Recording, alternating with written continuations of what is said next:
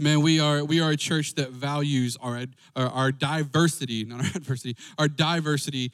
Um, and so, with February, um, you know, it is Black History Month. One of the things that I wanted to do, uh, Pastor and I wanted to do, is we wanted to. Um, I called Aaron. Uh, for those of you that know, Pastor. Uh, has kind of been in, uh, in and out. He went to the hospital yesterday, um, and I called Pastor. I said, "Hey, you know, let's honor one of uh, one of our black brothers. Um, and we're in a church where we can do that. Amen. And so, man, we yeah we we celebrate that. And so, man, I called.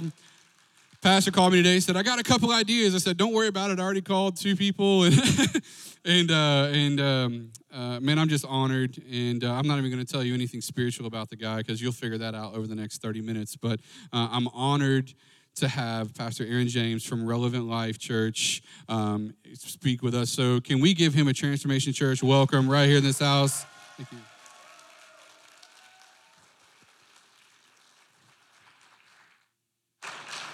All right. Well, it's an honor to share with y'all tonight. Uh, let me just say this. Um, I believe in giving honor to where honor is due. And uh, even though Pastor Dan isn't here, um, Pastor Dan was uh, a dear friend um, to uh, my spiritual dad, Pastor Lyndall Ballinger, who's with Jesus now. And um, that means something to me. Loyalty is a big deal to me. And um, when my pastor went home to be with Jesus, um, Pastor Dan was someone that um, I just kind of immediately just kind of sought out uh, to look to, and uh, I still look to him. I respect him a great deal. And um, man, we are excited about what God is doing in Transformation Church, the growth, and just all of those things. I believe that we are to celebrate the victories of our brothers and sisters. Amen. Amen. Even folks who don't go to church with us, we should celebrate their victories. And, um, you know, Brad is a, is a true brother. And uh, he's a guy that knows enough about me to destroy me if he wanted to. But he chooses not to, and that's how you know you have a true friend. And uh, everybody should have somebody that knows enough about you that they could destroy you if they chose to. If not, you're not really walking in genuine relationship. you're quiet. I don't know if I want somebody knowing that much about me. But um, Tonight, I want to share with you a little bit about unity in the gospel. And so, um, because we're operating on the constraint of time, if you could just turn with me quickly in your Bibles to the book of Ephesians, I'm going to talk to you a little bit tonight about unity in the gospel and what that looks like. That actually looks like something. Amen? And so let's multitask a little bit as you're turning there in your Bibles uh, I just kind of want to set this up a little bit tonight because if you haven't noticed, there is a little tension in our nation. Have you noticed that? Anybody just been like in a cave somewhere? All right, all right, so we've noticed that there is some tension, and, and it seems that the tension is not subsiding, but the tension is continuing to grow and it's becoming more and more palatable. I mean, if you're paying attention, it's like you could feel it when you're out and about. How many of you know what I'm talking about?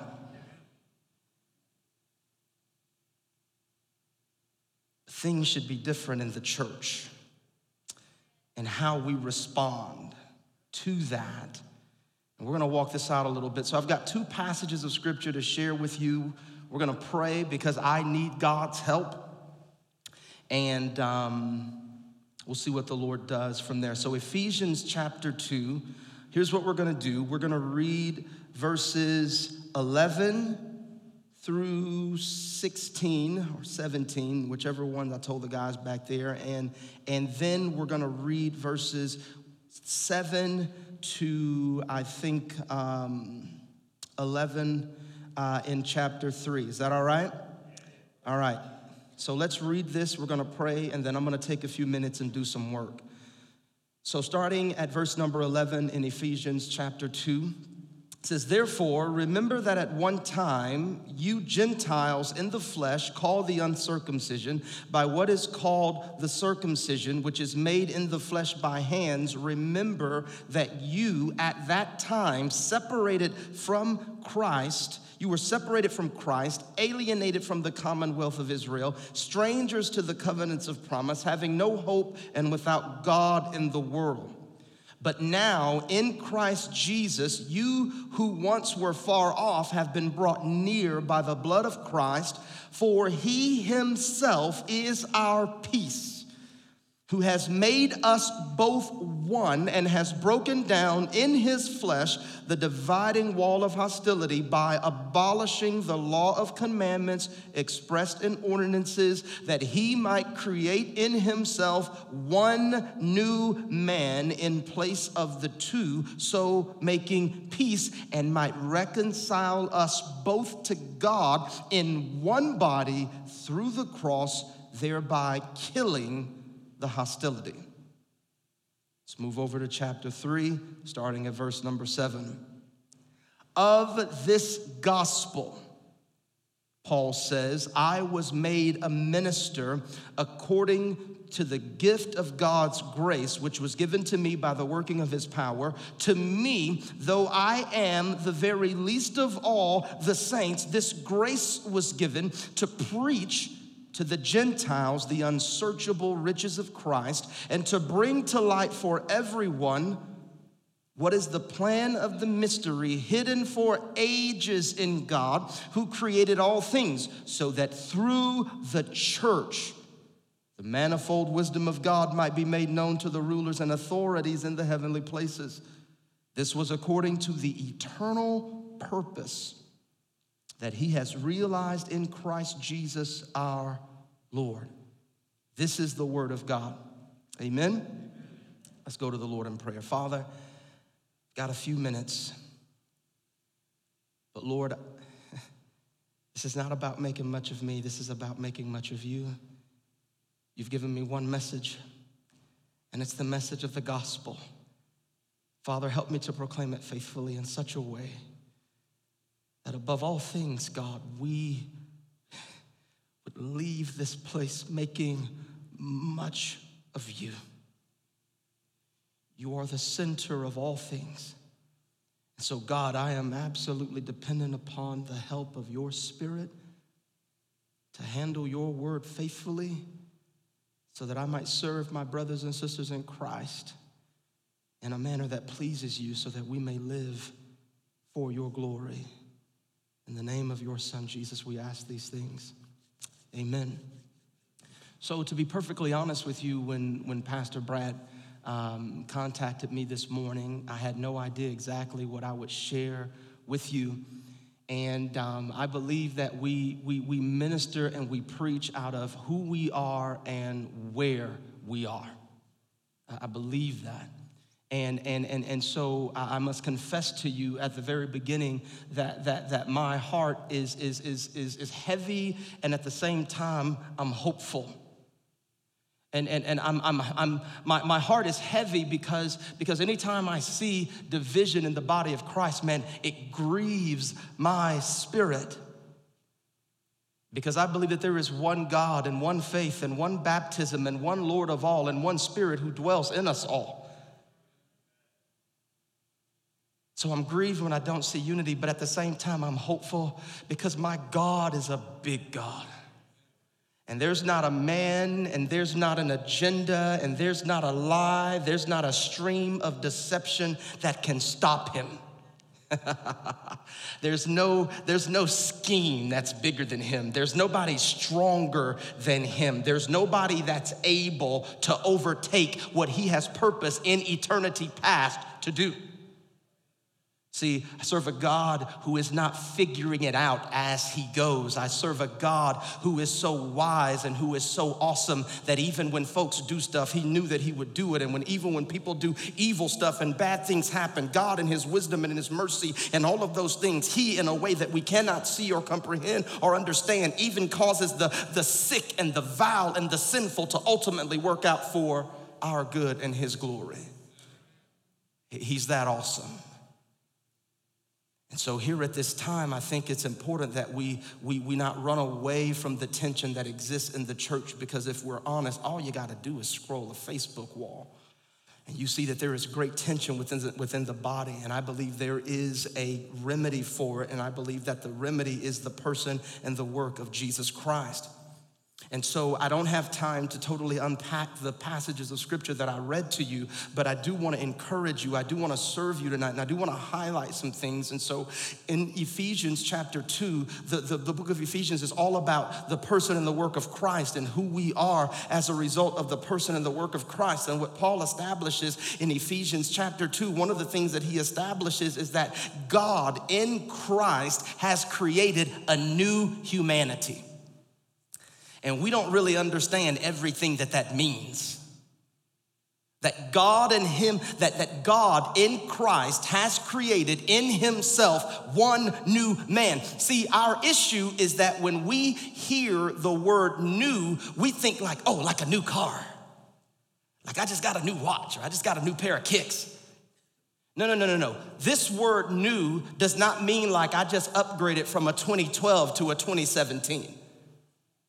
This word new means something that is literally unprecedented, something that has never existed before. And so, God in Christ has created a new humanity. Now, here is the thing this identity in Christ, this new humanity, literally transcends everything, transcends political party transcends whether or not you are conservative or a liberal, transcends whether or not your family was born here or you just got off a plane or a boat like five minutes ago. Transcends everything. And see, our problem is we see that and we amen it, but we have trouble walking it out. I want to help us learn how to, how to walk it out tonight. Is that all right? See, we don't sometimes understand the depth of the division that existed between Jew and Gentile. It was deep. The Jewish people had been under the thumb of one Gentile or non Jewish nation for centuries. It started when they were being oppressed by the Moabites, and then it went from the Moabites to the Philistines. It went from the Philistines to Assyria. It went from Assyrians to the Babylonians. It went from the Babylonians to the Persians. It went from the Persians to the Romans.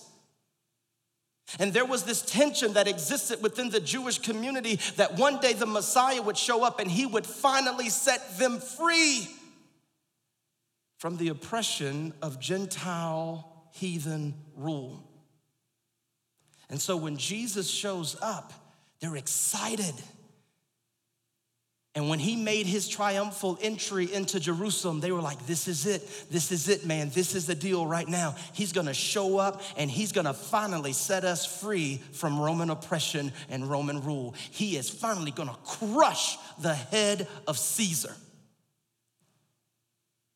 And those Greeks and these Romans, they gonna know what's up. Just wait. You just wait. But he didn't do that. He didn't go to Jerusalem to conquer by force. Instead, he made his way to Jerusalem to be humiliated and crucified. And it left them bewildered. They didn't really understand what was going on. I gotta move. And so, what he was doing was what he had hinted all throughout the Old Testament. See, they weren't really paying attention when God saved a prostitute named Rahab. They weren't really paying attention when God brought Ruth into the family line. They weren't really paying attention when all of these non Jewish people were brought into the covenant, they were precursors of the great redemptive work of God that He would do. And here is the great redemptive work of God that blew everybody's mind. Guess what? The gospel is for Gentiles too. And if you don't think that made some Jewish people mad, then you got you just you just ain't familiar enough with history. They were like, wait, whoa, whoa, whoa, whoa, whoa. We thought you were to kill them. We thought you were for us. Not them, not them. We thought you were for us. Jewish Jesus. We thought the Gentiles are going down, Lord. We've been waiting for this for centuries. I want some payback. We want to take Israel back, Lord. We just, we just, we want it to be ours again. he didn't do that. What he did was he showed ultimately that the gospel is for everyone. Every tribe, every language, every nation, every ethnicity, every people group. Y'all with me? See, what we don't understand and what we don't appreciate, diversity is beautiful, but diversity is not easy. Because all of us like to think better of ourselves than what we really are. And it's one thing to come to church together and sit in the same room and sing some worship songs, but it's another thing to do life with one another. See, that cost us something. See, it costs us something to really do life together. It cost me something when I found out my boy is a Democrat and I've been a card carrying Republican my whole life. It, it cost me something when I found out my sister sees a war overseas different than I see the war. Talk to me, talk to me.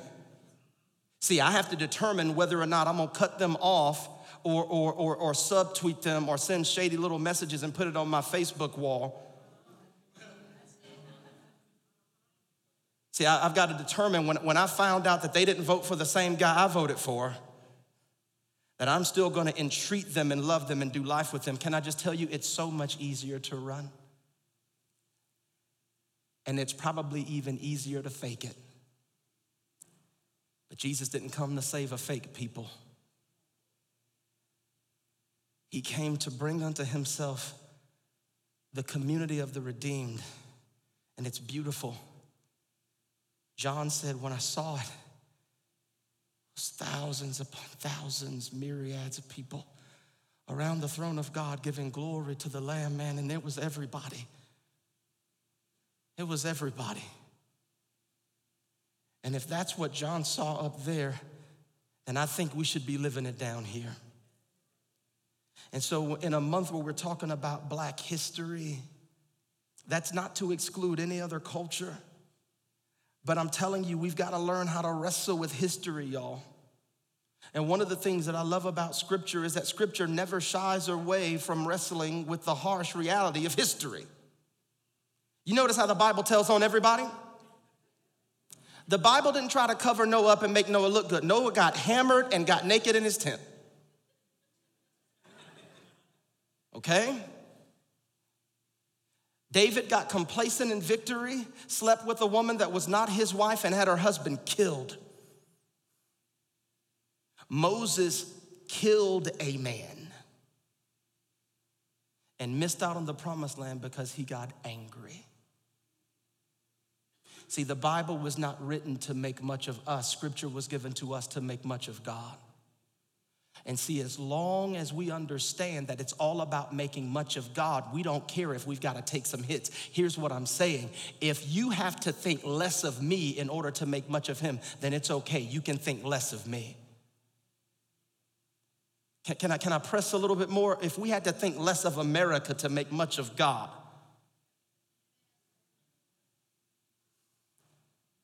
I make that trade every day. Can I just, can I just, you're my brothers and my sisters in the faith and we're family. So can I just talk plainly with you? Our faith is not of this world. And if our faith is not of this world, it's also not of this country.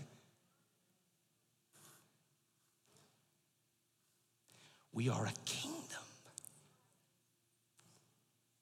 Transcends borders, transcends class and one of the reasons that we could wrestle with the harsh realities of history is because we as believers can look at it through a redemptive lens. See, I can wrestle with the harshest realities of history. I don't have to dismiss it. I don't have to put the book down. I don't have to say, oh, you guys are just holding on to past. No, no, no, no. I can wrestle with the harshest realities of history because I know that there is a redeemer. There's a Redeemer, and we can't afford to neglect honest historical narrative because it is bound to God's great, grand, redemptive narrative. And if our historical perspectives are skewed and or incomplete, it will show in the way we articulate the gospel, the way we practice church polity, and the way we live in community. Let me ask you something tonight, saints. Do we want to win arguments more than we want to win our brothers and sisters?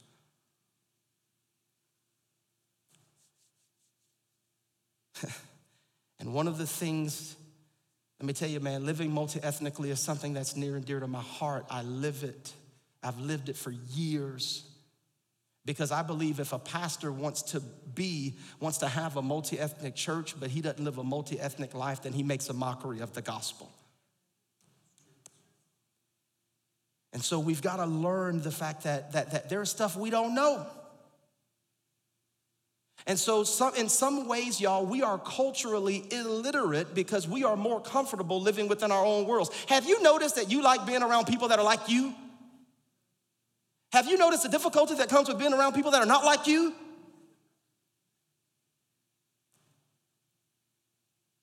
It's more comfortable for us, right? I got to keep moving. And so, one of the things that we've got to learn how to do is we've got to learn how to cross over into the narratives of other cultures.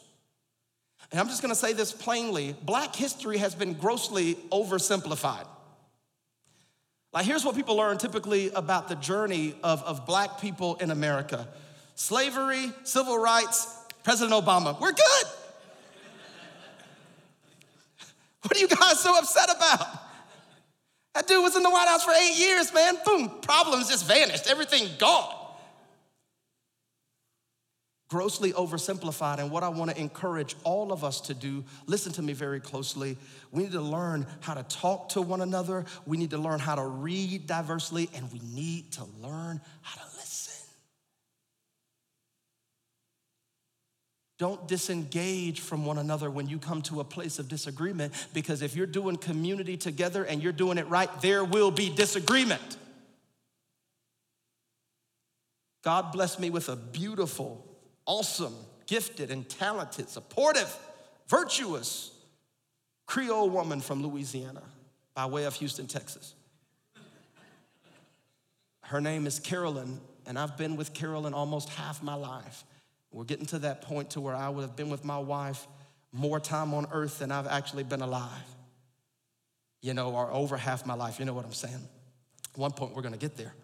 So, so even in our relationship, there's some friction, amen? My wife likes to tell a story about how we moved in after the wedding and, and she didn't know how OCD I was. And so I keep books on my nightstand. It's one of those things that was a tradition all the way back when I was a young man. And, and she came and she looked at some of the books on my nightstand and she noticed how after she looked at my books, she didn't stack them up the way I wanted them to be stacked back up. Like they weren't lined up right. How many of you weirdos like that, like me? Anybody else out there like me like that? And so she was messing around with my books, man. And so I just kind of came back over and was like, that's nice. You, you like that. Don't, don't, don't mess my books up. And she said she knew then, oh Lord, what did I do? My wife likes to say she married Gizmo and woke up with Stripe. It was a rough season. But, but we worked through it, so there's friction in relationship.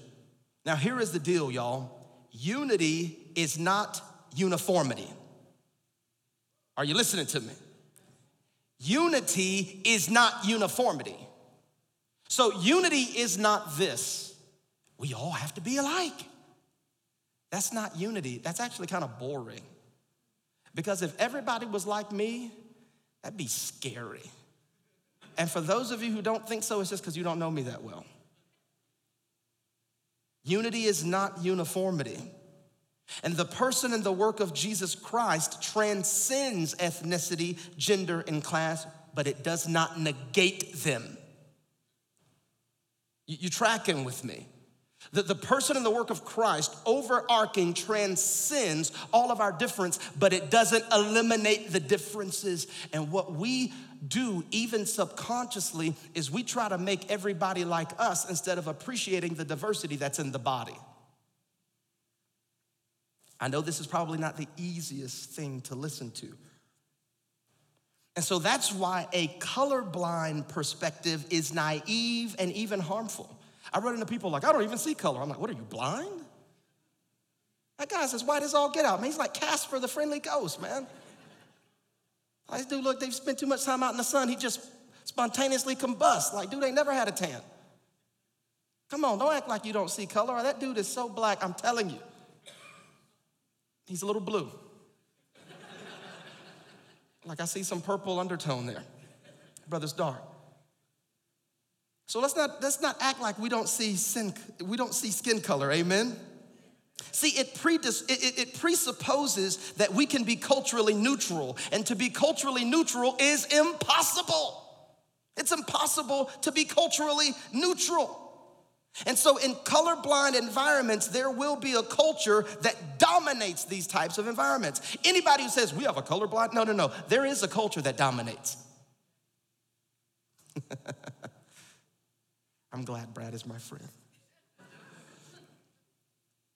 See, in these types of colorblind environments create what I like to call, can I just sound nerdy just for a bit? I am a big nerd, let me just sound nerdy just for a bit. They, they create what I like to call ecclesiological plantations. And this is where minority cultures have to be submissive to the majority culture. We may be in the same room together, but there is one culture that is controlling, and there are other cultures. Every other culture has to submit. It also creates something called theological imperialism. And basically, what that means is that, that, that if we try to do this colorblind, culturally neutral thing, there will be this outlook that says only, only one type of, of people can have orthodox theology. Y- y'all still with me? Like, if you're not like us, then you're not orthodox. It, it, it's, it's, it's, it's one of those stigmas. And, and can I just honestly say that's why a lot of us don't know names like E.K. Bailey or Elder D.J. Ward or a man by the name of H.B. Charles Jr., Thabiti Anyabwile, Anthony Carter. We don't know names like this because typically in a lot of cultures, these black preachers are seen as inferior simply because they're not of European descent. We don't know their names, but they're out there and they're orthodox and they preach the gospel faithfully and they're strong men of God. And I hadn't even named Asian brothers like Soong-Chan Rah our Latino brothers that are out there just, just preaching the gospel faithfully and strongly. I gotta move on. It creates also something called this, what I like to call a soft paternalism, where it's like, you guys can be a part of our church, but you know, it's almost like, you do know I don't belong to you, right? And, and, and, and, and it creates an environment where genuine prophetic lament is seen as disruptive and divisive. In other words, when we have brothers or sisters who have real issues, instead of going to that brother or sister and seeking to find out what's happening, we go, Why are you just not getting with the program? Man, y'all always have something. Why y'all always upset? What, what, what y'all worried about? God is sovereign, He's on the throne. Let me tell you something. Let me help you out right now. When people are having genuine concerns, one of the worst things you could do is do the God on the throne thing. Because if something tragic happens to me, I wish somebody would walk up to me talking about God is on the throne. You know what's about to be on the throne? A case. That's what's about to be, because I'm about to catch one. So listen to me, saints. Embracing ethnic diversity within the framework of the unity of the Spirit is a difficult endeavor, but it's a worthy endeavor because it's God's endeavor. Let me wrap up with this thought. Paul says in Ephesians 3 that the plan of God that was hidden had now been revealed. If you look in your Bibles, you'll see what that plan is. The plan that was hidden that God had established in eternity past was that the Gentiles would be saved, that different ethnicities would do genuine life together. And when your Bibles use manifold wisdom of God, that word manifold means multifaceted. You know what it's like? It's a word that's like the coat that Jacob gave to Joseph. It was the coat of many.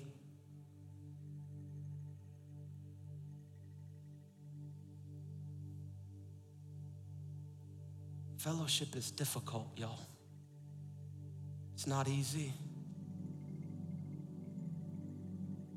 And I know this may seem a little unorthodox for some of you.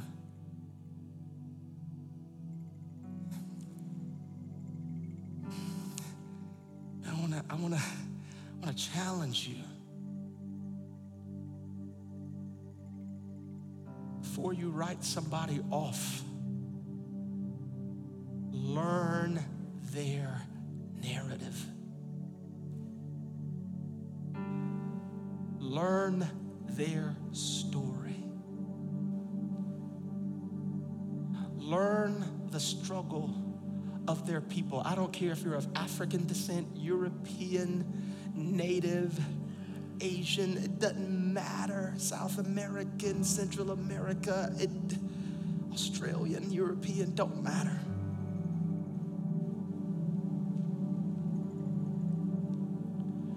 Don't allow lines that divide this world to divide us who are in Christ.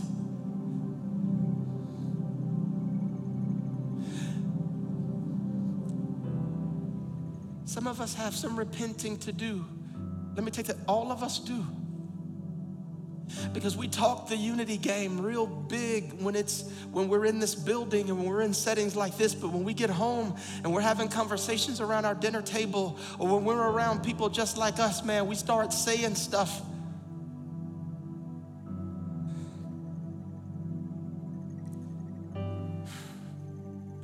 And I don't know a lot of stuff, y'all.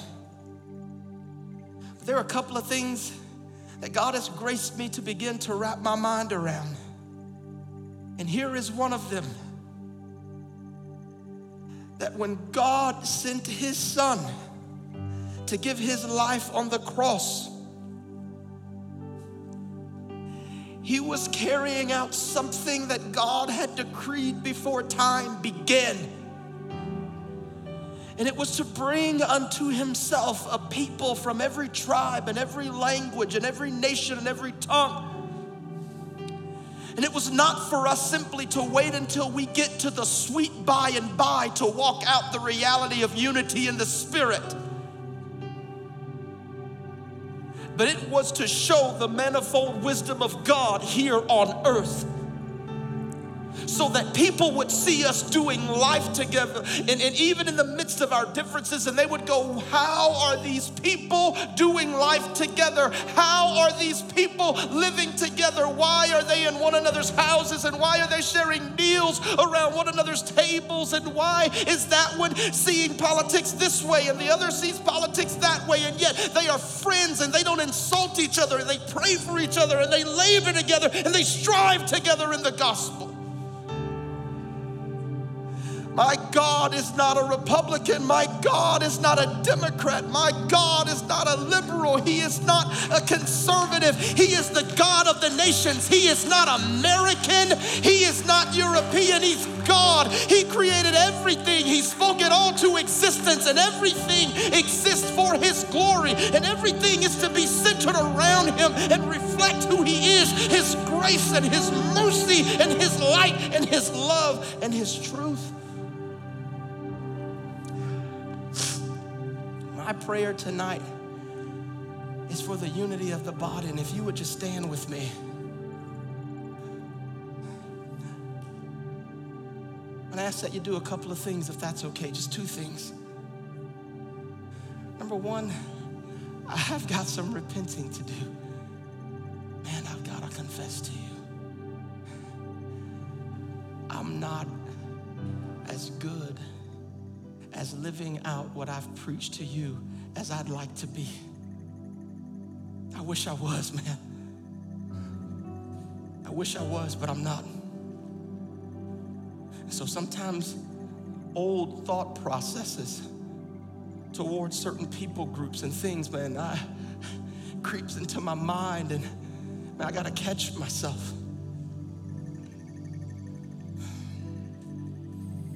So, can we just repent together? Some of us, there is distrust in your heart right now that's generational.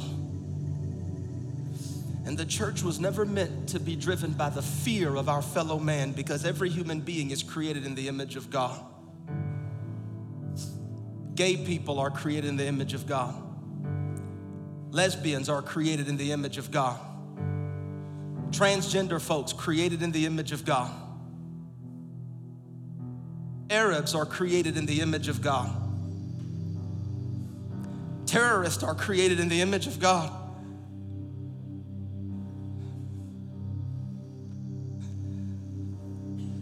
And we need to be very careful about what we harbor in our hearts toward other image bearers. That's all I'm saying.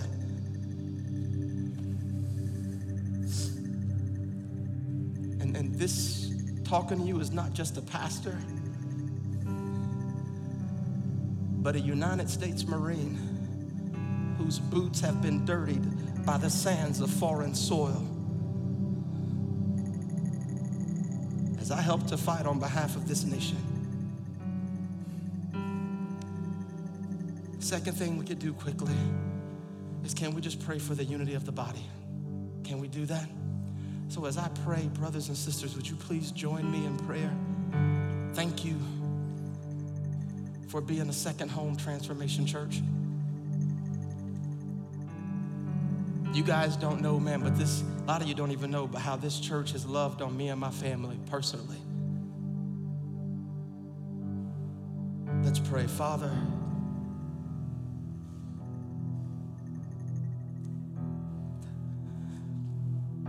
we need your mercy. We need your mercy. And we need your grace because we grossly missed the mark. and Father, we ask that you have mercy upon us. Help us to confess our sin to you, God. Each and every one of us have prejudices within our hearts, Father, that run not just along ethnic lines, but we have prejudice in our hearts based on class and education and what part of town we live in and how we grew up, even what stinking teams we root for, God. Oh, our hearts are full of prejudice, some that we don't even know. And so, Father, we pray for your mercy. And we lay these things before you, Father. And as your people, we ask for your help to live in a way that glorifies you. Lord, oh, that your people would be a prophetic voice in this land that bears allegiance to Christ and Christ alone. Oh, that we would be a people who dwell in this land who are seen as peculiar because we don't fit in anybody's box. We don't fit in anybody's categories. And soci- sociologists and political pundits and talking heads, they can't figure us out. God, that we would be a people who live for you. Help us to be a people that are a voice to the voiceless. Help us to be a people who defend the defenseless.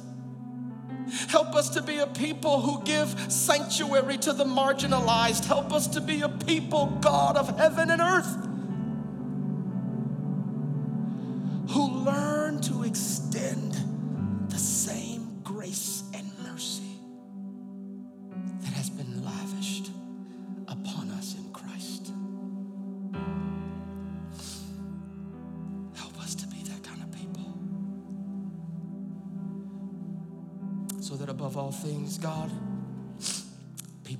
think much of us.